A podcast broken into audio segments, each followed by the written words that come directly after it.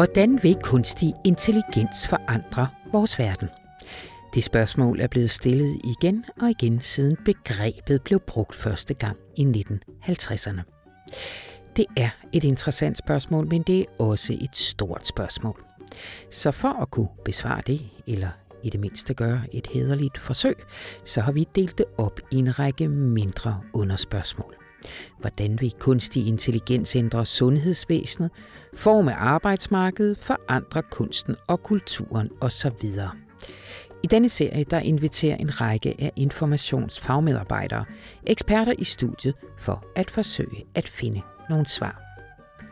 I dag skal det handle om algoritmernes veje og vildveje.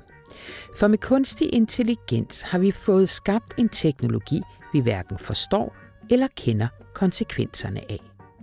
Er det et problem, og i så fald hvorfor? Din vært er i dag Otto Lærke Christiansen. Tidligere i år, der modtog jeg en mail fra en læser. Han havde læst noget, som jeg havde skrevet i avisen, som handlede om kunstig intelligens, og hans mail den handlede om, hvorfor det, jeg havde skrevet, det var forkert. Den slags mails, dem øh, modtager man af og til. Det handler for det meste om, at man har lavet en faktuel fejl, eller at en mindre del af artiklen ikke er korrekt. Her var det anderledes. Det var hele artiklen, som var forkert, skrev læseren. Han var ikke den eneste. En anden skrev, at han var stærkt uenig i det, jeg havde skrevet, og en tredje, at det var uhyggeligt, ukvalificeret, og at afslutningen simpelthen var for dum. Og det er selvfølgelig altid et godt udgangspunkt for at blive klogere, altså at man ikke i udgangspunktet har fattet noget som helst. Carsten Niemann, velkommen til dig. Tak skal du have. Du er en af afsenderne på kritikken af det, vi skrev her i Information om kunstig intelligens, og så arbejder du til hverdag med kunstig intelligens på Københavns Universitet. Og helt kort skal jeg måske lige forklare, hvad det handlede om. Vi skrev en leder, som jeg sidder med her, som hedder Kunstig intelligens er en teknologi, vi ikke forstår, og det er et brud med videnskabelige traditioner. Det handler om, at videnskab helt grundlæggende handler om at beskrive verden, om at forstå den, og dermed også kunne bruge den til noget. Men, var pointen i det, vi skrev her, inden for forskning i kunstig intelligens, der gør man det modsatte. Man skaber en teknologi, som man hverken forstår eller kender konsekvenserne af. Og, kunne man så sige, slutligt, det er så at sige uvidenskabeligt. Det er temaet for dette afsnit i informationsserie om kunstig intelligens. Det handler om videnskab og det overordnede spørgsmål. Det er nemlig sådan, at alle de her programmer i serien, de har hver et overordnet spørgsmål, og dagens overordnede spørgsmål, det er, vi forstår ikke kunstig intelligens. Er det et problem? Og er det rigtigt, som vi altså påstod i den her leder, at man på den måde kan betragte forskning i kunstig intelligens som uvidenskabeligt, eller har alle dem, som så skrev og kritiserede os, ret. Og øh, Carsten Niemann, du skal altså hjælpe mig og, øh, og avisen og lytterne med at forsøge at få svar på det. Men allerførst, er du enig i, at man sådan bredt set ikke helt forstår, hvordan den kunstige intelligens fungerer? Forståelse kan jo være et meget stort begreb. Jeg forstår nok heller ikke lægevidenskab. Så på det punkt så er vi jo enige, fordi der er så mange lag i det, så jeg ikke kan have den forståelse. Men hvis du omvendt siger, jeg har ikke muligheden for at forstå dele, dybder af AI eller kunstig intelligens eller datadrevet forskning, så er jeg dybt uenig. Ja. For det, det er et spørgsmål om at pakke det her ud, være nysgerrig, undersøge, hvad er det, der gør, at en chat-GPT giver dig det her resultat. Men for mig er det ikke væsens forskelligt fra når jeg prøver at pakke forståelsen af, hvordan en celle fungerer op. Okay. Carsten Niemann, det er jo godt, at det er dig, vi har med i studiet, fordi som vi har nævnt, så er du både overlæge på Rigshospitalet, og så er du lektor på Københavns Universitet. Det vil sige, du har både et ben i den traditionelle forskning inden for det område, som er medicin, og så arbejder du også med kunstig intelligens. Og på den måde tænker vi, at du måske kan være med til at sammenholde, sammenligne de her to forskellige måder at forske på. Du har et interessant eksempel, hvor I har brugt kunstig intelligens til at forske i infektioner i forbindelse med leukemi-sygdom. Kan du ikke prøve at forklare, hvad det handler om? Det er der, hvor min forskning starter ude foran patienten. Det gik op for os, vi havde en medicinstuderende, der lavede et øh, forskningsprojekt, der blev til en, et special, øh, hvor han viste, at patienter med kronisk leukemi, de fik infektioner, før de nåede til udviklingen af deres sygdom og egentlig havde brug for at få behandling for sygdommen. Så jeg startede med et konkret problem fra klinikken. Hmm. Og så bragte jeg det over til vores laboratorium, og nu har jeg både et fysisk laboratorium, hvor man sidder og kigger på celler og sådan noget, så vi gik i gang med at se, kan vi finde markører for, hvorfor de her celler ikke fungerer godt nok, hvorfor de ikke kan beskytte patienten godt nok mod infektioner. Og parallelt med det bragte jeg dem over i mit datalaboratorium, som den anden del af min forskningsgruppe, hvor vi kan kigge på, kan vi finde mønster. Så, så I har egentlig et problem, men I prøver at forstå det på to forskellige måder. Den ene, det er den klassisk medicinske, og den anden, det er så den, der er baseret på kunstig intelligens, eller hvad man nu skal kalde det. Det kan du godt sige. Ja, og hvad sker jeg, der så? Jeg er, ikke, jeg er ikke sikker på, at jeg synes, de er helt så skarpt op. Men, men, men, men jeg, tager, jeg tager den præmis Diskussionen udvikler sig hele tiden. Det bliver mere og mere kompliceret. Men I har de to forskellige ja. tilgange til at prøve at forstå, hvorfor personer med leukemi øh, får infektioner og dør ja. af det. Hvad sker og, der så? Og, og når jeg har et forskningsprojekt eller et forskningsspørgsmål, jeg ikke helt selv kan svare så går jeg tit ud og siger, jamen er der andre, der har lavet noget lignende, og søger at blive inspireret, man kan sige, i videnskaben, der står vi på skuldrene af hinanden. Og der øh, gik det op for mig, at øh, der sad en professor i data ude på DTU Compute, som arbejdede med lyd. Øh, og så tog jeg kontakt til ham, og vi udviklede sammen et samarbejde, hvor jeg fik ham til at være interesseret i, jamen kunne vi bruge noget af hans viden til at finde mønstergenkendelse i lyd, og bruge det til at gøre os klogere på, hvad er det, der sker? Kan vi bruge det på vores medicinske data? Mm. Og det her medicinske data, der havde I data om 4.500 personer, som alle sammen havde haft leukemi. Ja. Hvad var det for nogle ting, I vidste om dem? Vi havde gået på jagt og sagt, nu tager vi alt, hvad der overhovedet findes af data om blodprøveresultater, om øh, genetiske tester til den her type leukemi, hører der nogle bestemte genetiske test med. Hvad er der set i mikroskopet, når man har taget biopsier øh, for de her patienter? Hvad har de haft af tidligere infektioner? Så vi prøvede ligesom at få det med, jeg også ser, når jeg sidder over for patienten, men at strukturere det, for vi har så store mængder data i dag, så jeg kan ikke overskue det, når jeg bare sidder over for patienten og finde mønstret i det. Og så Rudy, der er postdoc i min gruppe, og som leder vores machine learning-del, øh, nu er seniorforsker i min gruppe, han tog alle de her 1800 forskellige typer data, vi havde om patienterne, og så gik han i gang med mønstergenkendelse. Mm. Og jeres kunstig intelligens, jeres computerprogram, går så i gang med at læse de her 1800 datapunkter om de her 4.500 patienter for at finde ud af, om der er et mønster. Hvad er det, som øger risikoen for, at leukemipatienterne de får en infektion? Og den finder frem til et resultat.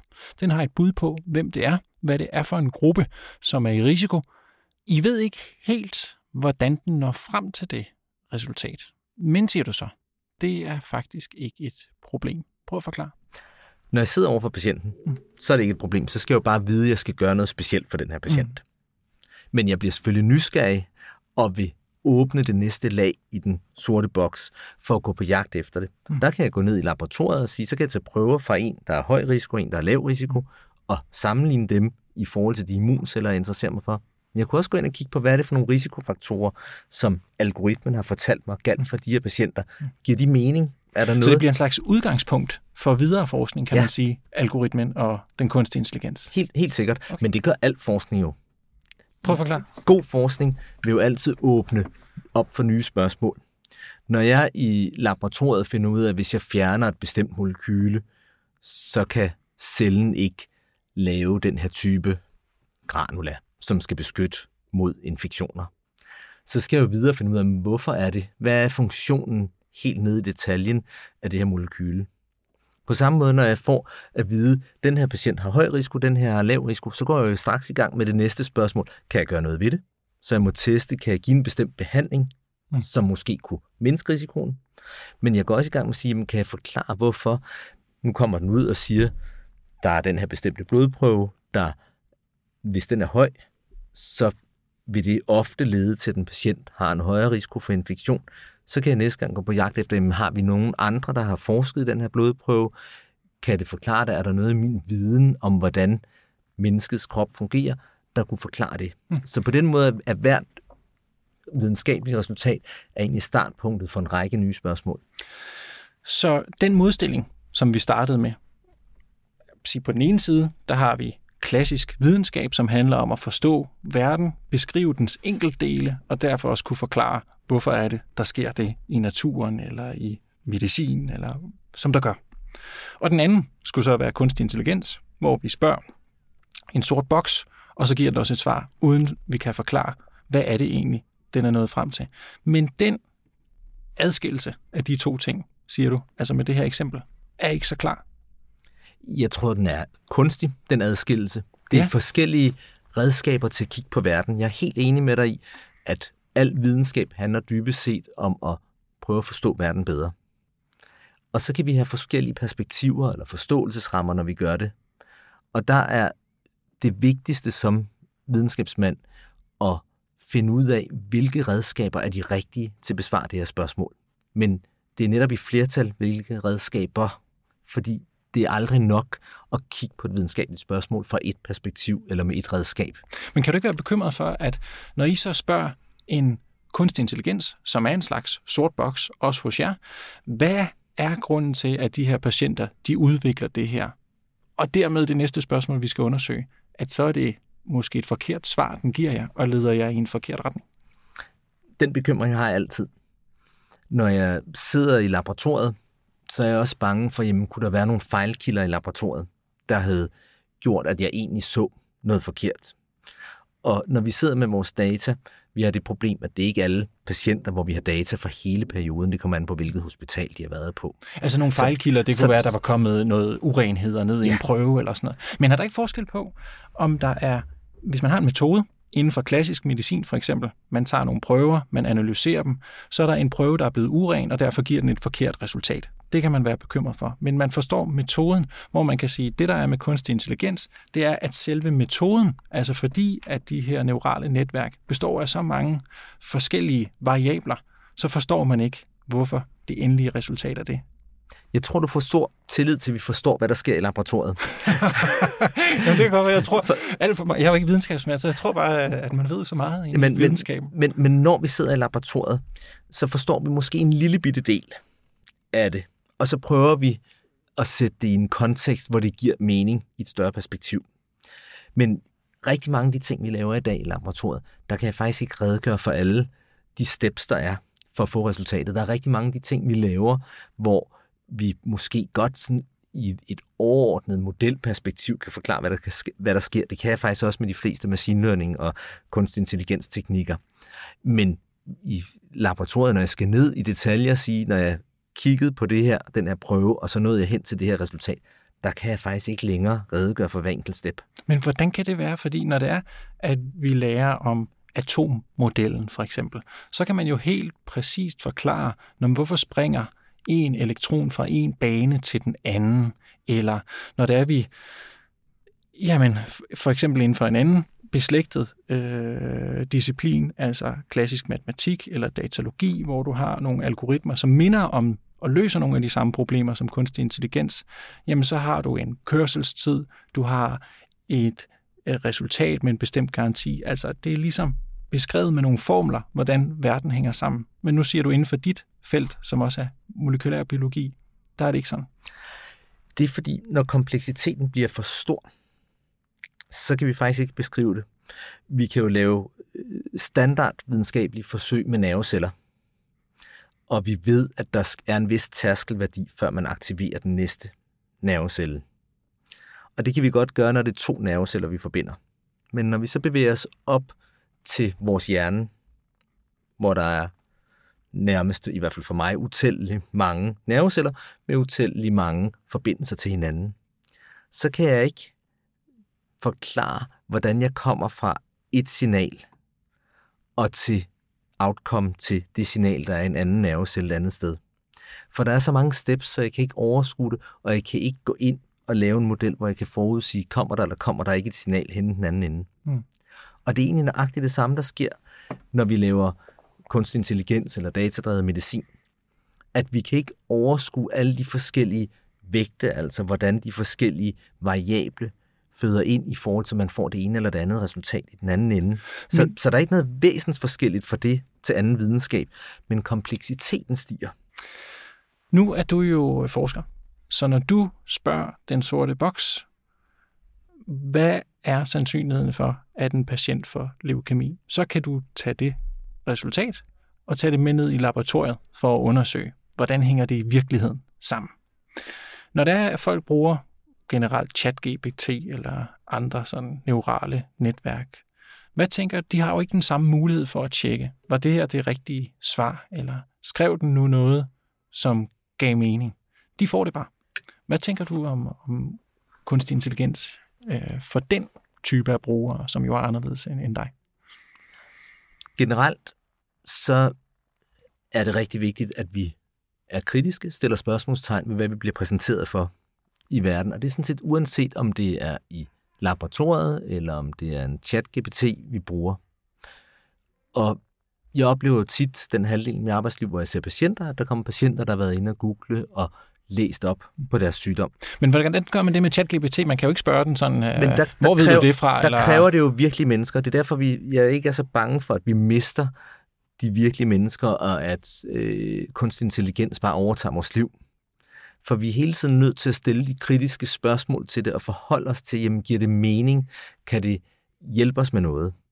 Så kunstig intelligens er jo farligt, hvis vi bare ukritisk accepterer de resultater, mm. der er. Men det er til gengæld en kæmpe mulighed for at kvalificere vores samtale. Men hvordan gør man det? Det gør man bedst, som vi sidder nu her ved at Jamen, jeg tænker have en åben dag. diskussion. Jo, men, men man kan også, uden at, at have en mikrofon foran sig, så kan man jo godt, når man læser noget i avisen, eller når man får et svar fra ChatGPT, eller hvis man laver en søgning på internettet, så kan man jo godt komme med nogle resultater og sige, det her passer ikke helt med, hvad jeg havde forventet, så nu diskuterer jeg det over frokosten, eller over morgenkaffen, eller øh, når jeg kommer hjem med min familie, for at prøve at få et andet perspektiv på det. Og det er jo super relevant, men det er jo ikke, fordi det er kunstig intelligens, det er bare endnu et værktøj for at prøve at analysere de data, der er omkring os. Carsten Niemann, her til sidst så spørger vi altid vores gæster, hvad de ser som den øh, største trussel og den bedste mulighed med kunstig intelligens i fremtiden. Hvis vi tager øh, truslen først. Ja.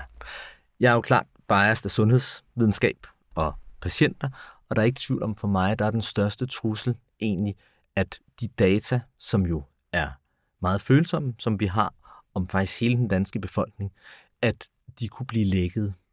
Og, men handler det ikke mere om datasikkerhed end om kunstig intelligens? Men når man skal lave kunstig intelligens, så plejer de ingeniører, der er i min forskningsgruppe, og data scientists i min forskningsgruppe, at sige, at de bruger 97 procent af deres tid på at håndtere data og for rengøre data og sørge for, at data er klar til at lave modellerne. Og så de sidste 3 procent, det er måske på en dårlig dag. Måske er det 20 procent af deres tid, de bruger på modellen. Men det helt grundlæggende er at lave en infrastruktur for data, så vi kan bruge det. Okay. Og det skal være en sikker datainfrastruktur, men det skal også være en infrastruktur, der respekterer det her. Det er faktisk et fælles gode. Det er nok en af de største værdier, vi har i det danske samfund i dag, at vi har så gode data, og vi kan koble dem. Og derfor skal vi selvfølgelig behandle det meget stor varsomhed. Og hvad er den største mulighed så? Den største mulighed, det er, at vi kan forbedre vores måde at forske på. Vi kan blive klogere, og vi kan få en mere begavet samtale og forståelse af det at være menneske, og af det at behandle sygdomme ved mønstergenkendelse.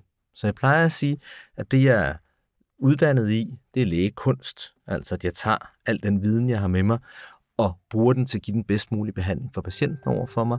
Der, hvor vi er på vej hen, det er datadrevet lægekunst, at vi får endnu et redskab, der kan hjælpe mig med at finde mønstrene i de meget store mængder af data, der er. Hmm. Carsten Niemann, tusind tak, fordi du øh, kom forbi. Det var en fornøjelse. Og øh, Carsten han er altså øh, overlæge på Rigshospitalet og klinisk lektor på Københavns Universitet. I kan høre mange flere afsnit i informationsserier om kunstig intelligens. De ligger på information.dk. Tak fordi I lyttede med.